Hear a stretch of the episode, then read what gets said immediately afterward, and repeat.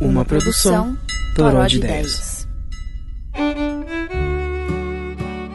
E aí, meus amigos, começar esse ano de 2020, 2020, Zoso, como você preferir chamar, com um monólogo alto astral aqui para vocês.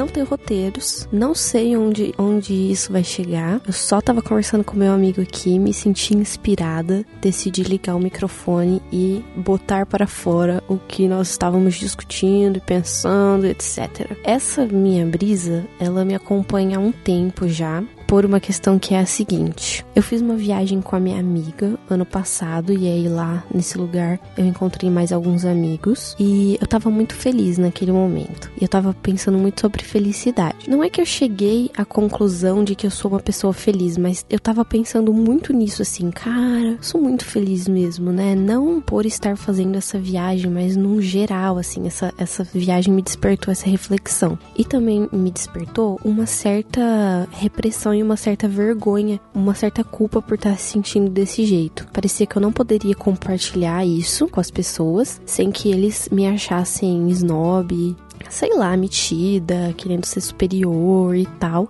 E eu levei essa, essa, enfim, esse sentimento, né, para os meus amigos. E aí um deles pegou e me falou que talvez seja por isso mesmo, que é muito difícil a gente engolir, entre aspas, a felicidade alheia, autopromoção alheia. É muito difícil a gente engolir que talvez fulano seja melhor do que a gente. Só que não é, no caso, assim, não seria uma questão de superioridade. E aí, linkando com a conversa que eu estava tendo com meu amigo, ele disse para mim que tem um pouco de vergonha também de ser metido, de se enaltecer, enaltecer as conquistas e tal. Só que esse meu amigo, ele tá fazendo intercâmbio na França. Ele tá viajando a Europa. Caralho, ele tá vivendo coisas muito fodas. E eu peguei e falei para ele, irmão, você tem o dever de pegar e reconhecer e de te botar num pedestal pelas coisas que você conquistou. Porque era você que tava com a bunda sentada ali estudando, entendeu? Estude quanto eles dormem.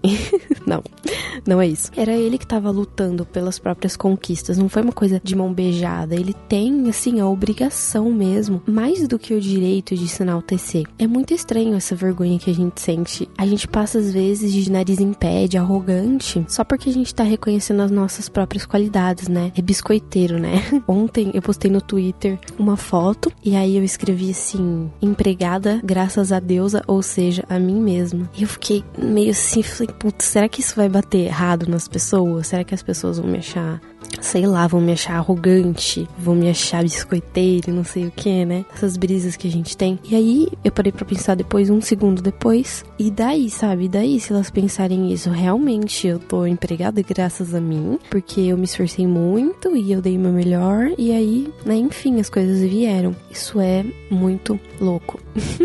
principalmente nós mulheres, né? Nós somos incentivadas todos os dias a sentir que nós somos menos do que nós realmente somos pelo capitalismo, né? Para ter esse incentivo ao consumo, a tentar se suprir de alguma forma, tentar se completar, né? É sempre assim, tá bom, mas falta isso aqui. Olha, olha só isso aqui que tá faltando, que você pode comprar, que você pode consumir, que você pode adquirir e tal, né? Que você pode manipular no seu corpo e tal. O fato da gente se amar do jeito que a gente é e de reconhecer as nossas qualidades, botar isso para fora e tal, eu acredito que seja até uma questão de, de resistência, de quebrar essa corrente de inferiorização, né, que existe aí no mundo, na mídia, acaba sendo também um incentivo para outras pessoas fazerem isso também. Então eu convido você, querido ouvinte, para pensar sobre suas qualidades e falar e reconhecer isso mesmo, tipo, viado, eu sou inteligente mesmo. Eu sou uma pessoa inteligente, eu sou uma pessoa que sabe conversar, meu corpo é muito da hora, eu gosto muito do meu corpo do jeito que ele é e daí que eu tenho tal defeito, no final do dia é o meu corpo que me levou para absolutamente todos os lugares, né? E postar foto e ser biscoiteiro mesmo, sabe? Porque isso acaba fazendo bem pra gente e aquilo que eu disse também acaba incentivando outras pessoas a fazerem também. Não liguem para o que os outros vão pensar de você. Eu assisti um filme esses dias que a menina tem vários problemas psicológicos e aí ela falou assim: Putz, vou passar a vida inteira comigo mesma e isso me aterroriza. Ela disse isso. O filme chama Quase 18, alguma coisa assim. E aí eu pensei, e eu sempre penso nisso, que cara, que bom que eu vou passar a vida inteira comigo, porque eu sou uma pessoa muito legal. Sabe, esses sentimentozinhos é muito gostoso, muito gostoso de sentir, muito gostoso de colocar para fora. Não sintamos culpa por isso, tá bom, pessoal? Eu espero que vocês tenham gostado desse papo. Foi muito aleatório. Eu nem sei se eu consegui seguir uma linha, uma linha de raciocínio que, que faça sentido. Mas é isso. Vocês são todos lindos, lindas, lindes. e se enalteçam, tá bom? Porque isso é muito importante. Um beijo e até a próxima semana.